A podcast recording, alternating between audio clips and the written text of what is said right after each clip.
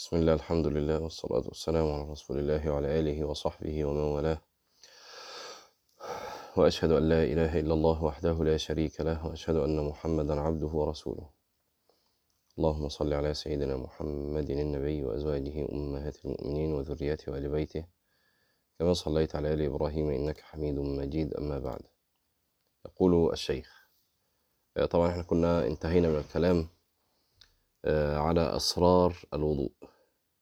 يقول وبمجيئه إلى داره يعني إلى دار الملك ومحل عبوديته يصير من جملة خدمه ولهذا كان المجيء إلى المسجد من تمام عبودية الصلاة الواجبة عند قوم والمستحبة عند آخرين. آه المقصود هنا ببيته يعني أو بداره يعني المسجد. فكأنك الآن وقفت على سر المسألة. ولماذا شرعت الصلاة في المسجد؟ ذلك أنك بين الصلوات عبد آبق كما قدمنا. فأنت تجيء إلى دار الملك لتقف بين بين يديه وقفة العبد. العبيد زمان يا جماعة كان العبد لما يجي يقف بين يدي سيده يضع يدا على أخرى آآ آآ على يعني على بطنه بقى أو يعني على إيه أسفل صدره أو كده يعني اللي هي الوقفة اللي إحنا نقفها في الصلاة. خلاص؟ دي كانت وقفة العبد قدام السيد زمان. وكذلك يطأطئ الرأس. ولذلك شرع أن تطأطئ رأسك وألا ترفع بصرك إلى السماء. وجاء التهديد والوعيد في ذلك. أن من رفع بصره إلى السماء في الصلاة يوشك ألا إيه يرتد إليه بصره مرة أخرى. وجاء في ذلك حديث. يعني على كل حال جاء التهديد والوعيد في رفع النظر إلى السماء لأنه ينافي العبودية ينافي وقفة العبد. العبد يقف مطأطئ الرأس. فلذلك المشروع لك في الصلاة أن تنظر محل الإيه؟ السجود لتكون أو ليكون رأسك مطأطئا وتحط إيدك واحدة على التانية تحت السرة بقى فوق السرة على البطن أسفل الصدر. كل ده ماشي الحال. على كل حال دي كلها وقفة الإيه؟ العبد. أيا كان موضع يدك. طيب. فأنت أتيت إليه ووقفت بين يديه وقفة العبد الذليل الخاضع المعترف بإباقه. فناسب أن تجيء إلى داره. لأن ده من تمام إيه؟ تسليمك نفسك له سبحانه وتعالى. أن تجيء إلى داره كأنك تقول له ها أنا يا رب قد أتيت إلى دارك. و معلنا ترك الإباق. وقد أتيت طواعية لك سبحانك لم آتي مكرها يعني لم تسق إلى داره. وإنما أتيت بإرادتك طوعا. وإن شئت فقل بل هو الذي حملك. ودي مسألة تانية مش عاوزين نقف عليها دلوقتي وكثيرا ما نتكلم حولها إن شئت فقل بل هو الذي حملك إلى داره سبحانه وتعالى بكرمه وفضله ومنته عليك. لكن على كل حال الذي يعنينا أن سر المسألة الناس بقى اللي بتكسل إنها تروح المساجد ويمكن تبقى في الشارع والمسجد جنبك وبيقيم الصلاة وتكسل تدخل تقول لما بروح أبقى أصلي. سر المسألة يا مسكين والذي قد فاتك هو أنك بدخولك داره سبحانه وتعالى تعلن تسليم نفسك له. وبدخولك داره سبحانه وتعالى تعلن ترك الإباق الذي كان منك من الصلاة إلى الصلاة. قال وبمجيئه إلى داره ومحل عبوديته يصير من جملة خدمه. ولهذا كان المجيء إلى المسجد من تمام عبوديات الصلاة الواجبة عند قوم والمستحبة عند آخرين. يعني يشير إلى مسألة خلافية في الفقه وهي ال- ال- الصلاة صلاة الجماعة هل هي واجبة؟ أو مستحبة. أو هي فرض كفائي. أو وهو أشد الأقوال وقول شيخ الإسلام أنها شرط صحة. كل دي أقوال في الفقه. خلاص؟ قال والعبد في حال غفلته كالآبق. كالآبق من ربه. قد عطل جوارحه وقلبه عن الخدمة التي خلق لها. فإذا جاء إليه طبعا العبد الآبق آه، أول صفته أنه قد آه، آه، انخلع عن عن الخدمة دي أول وصف. العبد لما يبقى آبق من سيده. فليس هو الذي يخدمه قد انخلع عن وصف الخدمة. خلاص؟ فكأن كأنك بإبائق بإباقك وغفلتك من الصلاة إلى الصلاة قد عطلت الجوارح والقلب عن الخدمة التي خلق لها فلست أنت المفكر من الصلاة إلى الصلاة فلست أنت المفكر بقلبك في آه، آيات الله الكونية ولا الشرعية. فتعطل قلبك. ولست أنت بالمقبل على الله عز وجل حتى وأنت في سوقك وتجارتك وشغلك ومذاكرتك وجا- وجامعتك ومدرستك. قلبك وقتها بيفكر في ربنا ومقبل عليه. ولا ما هوش دريان؟ فقد تعطل عن الخدمة. إذا هذا القلب خلاص وهذا وارد عن السلف إنه يبقى في السوق بيتاجر ويبيع ويشتري وقلبه فين؟ قلبه في حتة تانية. بل جاء في الحديث أن من السبعة الذين يظلهم الله في ظله يوم لا ظل إلا ظله آه، ورجل قلبه معلق في المساجد. جاءت هكذا الرواية. طبعا الرواية المشهورة رجل قلبه معلق بالمساجد. الرواية الأخرى رجل قلبه معلق في المساجد.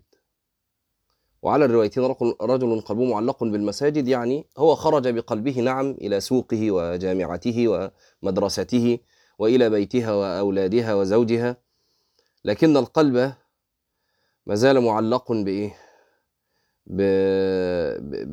بتلك الدار بالمسجد. نعم قلبك معك لكن تعلقه بالمسجد. الرواية التانية بقى أشد. رجل قلبه معلق في المساجد. هذا رجل دخل المسجد بقلبه ثم خرج وترك قلبه في المسجد. فخرج إلى الناس بغير قلب. أين قلبه؟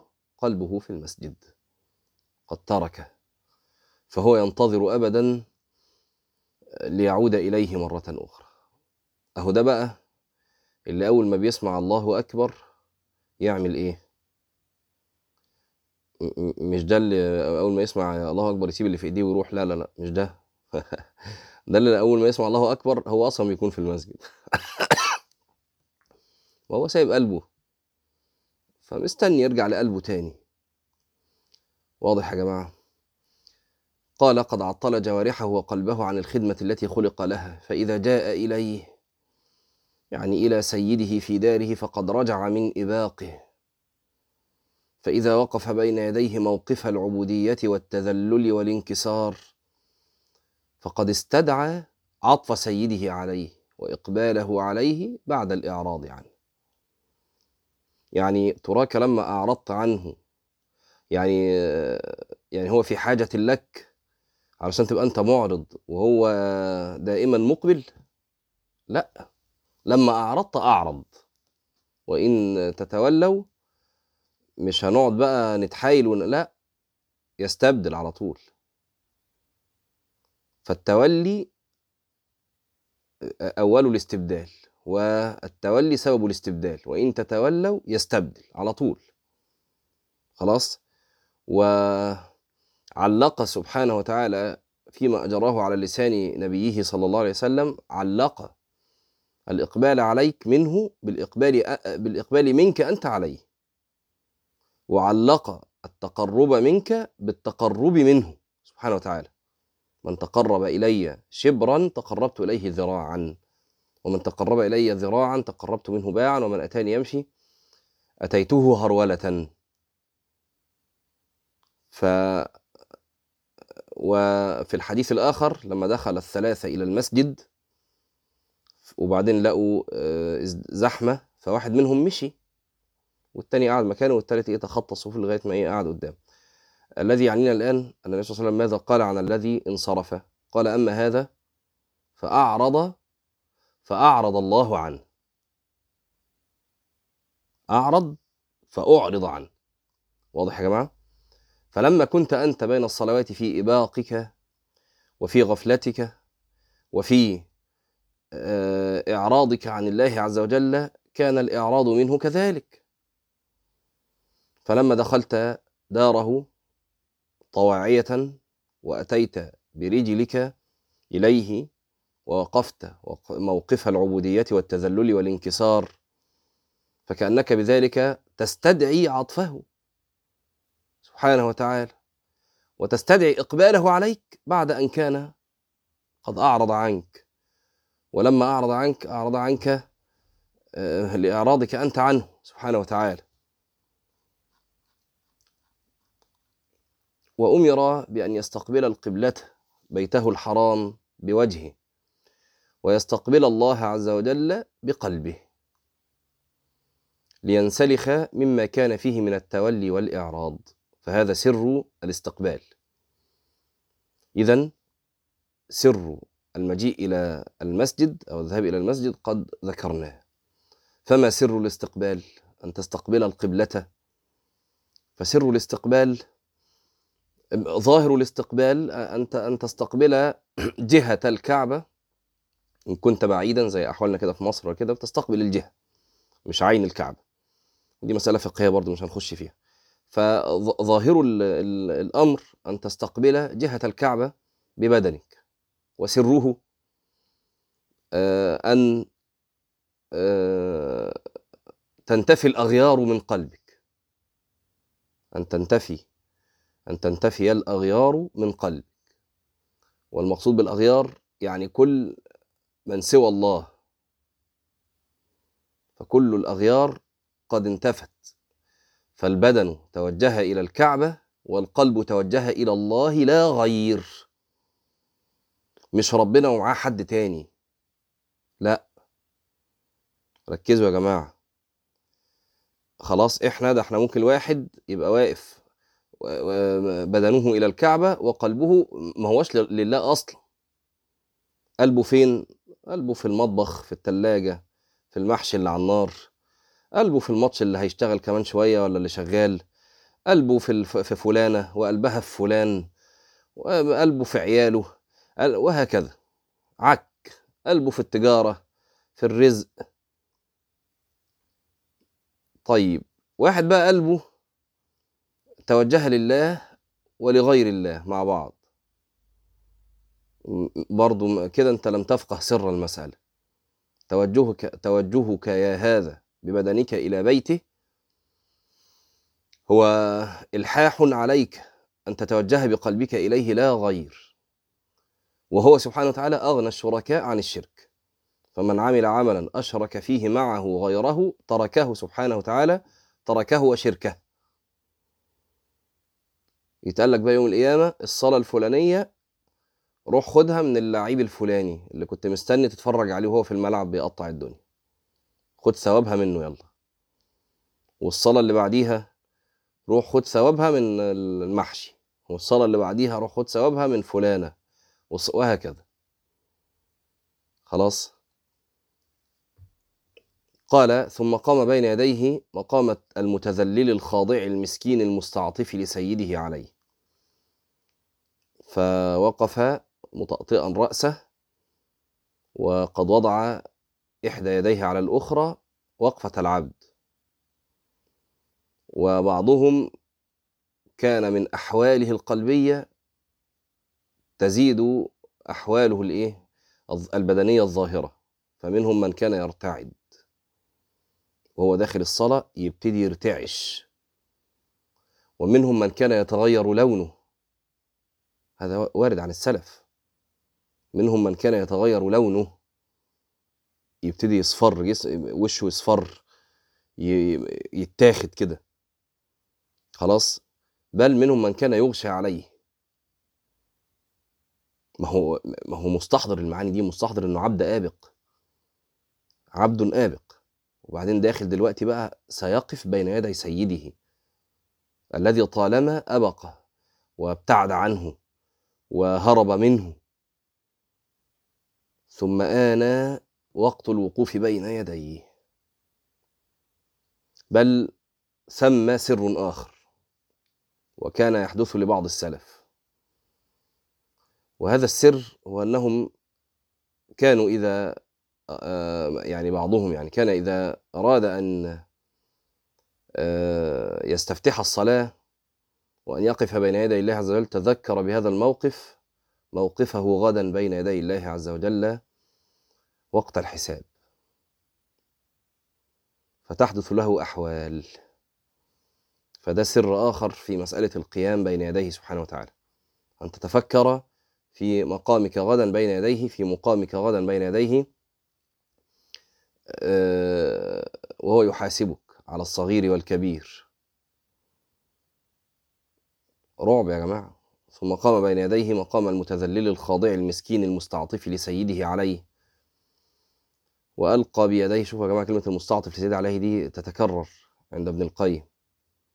أنت بكل تلك الأحوال أنت مستعطف له سبحانه وتعالى. تلك الأحوال اللي ابتدت من إمتى؟ ابتدت من بدري. ابتدت من ساعة ما رحت تتوضأ. لتتهيأ بذلك الوضوء الذي طهرت به ظاهرك. و بالتوبة معه التي طهرت بها باطنك وقلبك. لتتهيأ بذلك للوقوف بين يديه سبحانه وتعالى. زي ما قلنا كده. لو ملك من ملوك الدنيا بتروح تستحمى وبتاع و... ينفعش تروح له كده على طول. مش كده؟ لكن من رحمته سبحانه وتعالى بنا ما ما لم يشرع الغسل لكل صلاة. وإنما شرع الإيه؟ الوضوء فقط. لكن ده السر في المسألة. فأنت بتتحضر من بدري وبعدين ما رحتش كده وقفت في أي حتة ذهبت إلى داره لتعلن تمام العبودية وأنك من جملة الخدم. ومكان الخادم في البيت في بيت سيده. مكان الخادم مش في بيته هو. لا ده في بيت سيده. تيجي تخدم سيدك تخدمه انت في بيتك ولا وانت في بيته؟ فمكان الخادم حال حال الخدمة أن يكون في دار سيده. وبعدين إن ده كله تهيؤ لإيه؟ لهذا الاستعطاف. وبعدين لما وقفت ما وقفتش أي وقفة. وقفت مطأطئ رأسك وقفت حاطط إيدك على إيدك التانية وقفة العبد. خلاص ده كله إحنا لسه ما إيه وقد أقبلت ببدنك آه، متوجها إلى داره وبقلبك متوجها إليه لا غير. فناسب أن إيه أن آه، أو رجوت إذا فعلت ذلك أن يجود عليك سبحانه وتعالى آه، قال وألقى بيديه مسلما مستسلما ناكس الرأس خاشع القلب مطرق الطرف لا يلتفت قلبه عنه ولا طرفة عين لا يمنة ولا يسرى خاشع آه خاشعا بقى. قد توجه بقلبه كله إليه وأقبل بكليته عليه. ثم كبره بالتعظيم والإجلال وواطأ قلبه لسانه في التكبير. فكان الله أكبر في قلبه من كل شيء. وصدق هذا التكبير بأنه لم يكن في قلبه شيء أكبر من الله تعالى يشغله عنه. فإنه إذا كان في قلبه شيء يشتغل به عن الله دل على أن ذلك الشيء أكبر عنده من الله. فإنه إذا اشتغل عن الله بغيره خصوصا في هذا الموطن موطن الوقوف بين يديه يا جماعة. ده إحنا هنقول لو اشتغلت عن الله بغيره في أي موطن دل على أن هذا الشيء في قلبك أكبر من الله في, في هذا الوقت. إذ اشتغلت به عنه سبحانه وتعالى. ومن رحمته سبحانه وتعالى بنا لم يحاسبنا على ذلك. في أي موطن آخر يعني يعني ما حاسبكش على وأنت على إنك وأنت في السوق ممكن تنسى شوية الذكر وتنسى ال... ما حاسب لو حاسبنا ده إحنا خلاص كلنا نروح في داهية. مش كده؟ ولذلك يا جماعة كان برضو من سر هذا إن مسألة إنك تقبل على الله عز وجل في هذه الأوقات إن الذكر الوارد في السوق تلاقي الثواب بتاعه عجيب جدا مش كده؟ لو قلت لا إله إلا الله وحده لا شريك له له الملك وله الحمد يحيي ويميت وهو حي لا يموت بيده الخير وهو على كل شيء قدير لو قلته في السوق الثواب إيه؟ حد يعرف؟ حد يعرف؟ حد صاحي ولا كله نايم؟ كله نايم؟ ماشي. ال... آه يعني مش هعد الاصفار بقى بس يعني أنا إيه بحسن الظن هقول إنك كاتب إيه ست اصفار ده لو تعرف إن المليون ست اصفار ماشي. إيه إنه يت... يتكتب له مليون حسنة بس كده؟ ويمحى عنه مليون خطيئة. كتب له ألف وألف حسنة ومحي عنه ألف وألف خطيئة ورفع ألف ألف درجة. كل ده هيحصل لك لو قلت الذكر ده في السوق. إيه ده يعني الثواب ده كله تحصله عشان بس لو قلت الكلمتين دول لا ما تحصلوش لو قلت الكلمتين دول. مش هتحصل الثواب ده. تحصل الثواب ده لو قلت الكلمتين دول في السوق. يعني قلتهم في أي مكان تاني مش هتحصل الثواب ده. خلاص؟ إمتى تحصلوا؟ لو قلتهم في السوق إشمعنى؟ عشان المعنى اللي إحنا بنقوله ده. إن ده موطن الغفلة موطن انشغال القلوب بغير الله. كله مشغول يا بالبيع يا بالشراء يا بالنصب. وإنت قلبك ذكر الله فذكر الله فذكره لسانك. ماشي؟ طيب. قال نرجع تاني هنا. ثم كبره بالتعظيم والإجلال وواطأ قلبه لسانه في التكبير. فكان الله أكبر في قلبه من كل شيء. وصدق هذا التكبير بأنه لم يكن في قلبه شيء أكبر من الله تعالى يشغله عنه. فإنه إذا كان في قلبه شيء يشتغل به عن الله دل على أن ذلك الشيء أكبر عنده من الله. فإنه إذا اشتغل عن الله بغيره كان ما اشتغل به هو أهم عنده من الله. وكان قول الله أكبر بلسانه دون قلبه لأن قلبه مقبل على غير الله معظما له مجلا يبقى أنت تقول الله أكبر وقلبك مع مع لعيب الكورة. الله أكبر وقلبك مع العربية اللي راكنة صف تاني. الله أكبر وقلبك مع جزمتك البراند اللي على الإيه اللي على الجزامة وخايف تتسرق. الله أكبر وقلبك مع إن أنا إزاي هسجد في التراب ده والبنطلون هيتوسخ و... وهكذا. الله أكبر وقلبك مع العيل اللي هيجي كمان شوية وه... والله أكبر وقلبك مع حلة الرز اللي هيشيط على النار. هو ده إحنا ولا إحنا بنتكلم عن الناس في في كوكب تاني؟ مش مش ده مش دي صلاتنا؟ أنا وأنتوا يعني؟ مش هي دي صلاتنا ولا ولا ولا معانا حد من الأولياء؟ يرفع إيده. الولي يرفع ايده يلا. طيب قال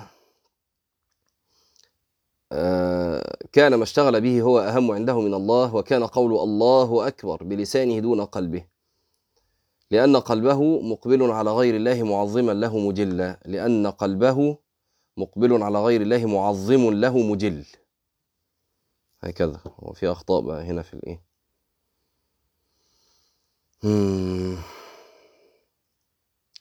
فإذا ما أطاع اللسان القلب في التكبير أو العكس أطاع اللسان القلب في التكبير يعني تمشي كده وكده أخرجه من لبس رداء التكبر المنافي للعبودية ومنعه من من الالتفات من, من التفات قلبه إلى غير الله. إذا كان الله عنده وفي قلبه أكبر من كل شيء فمنعه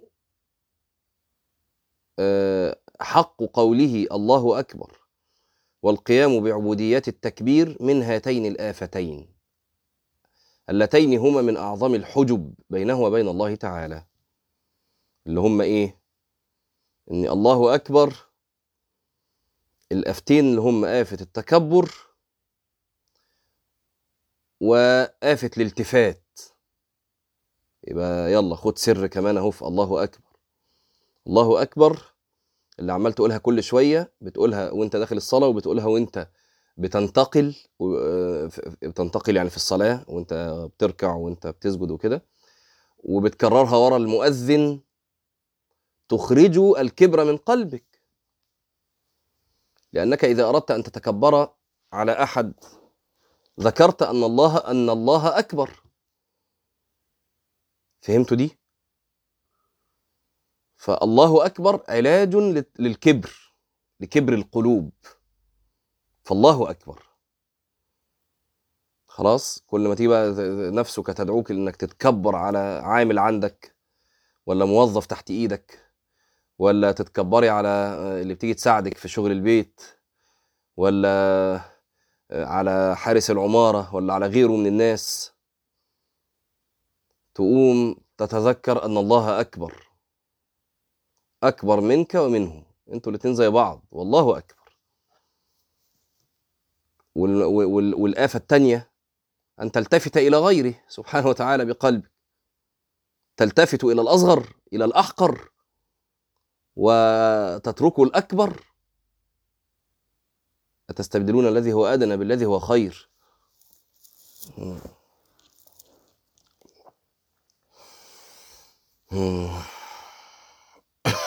ماشي الحال. فعالجت تلك الكلمة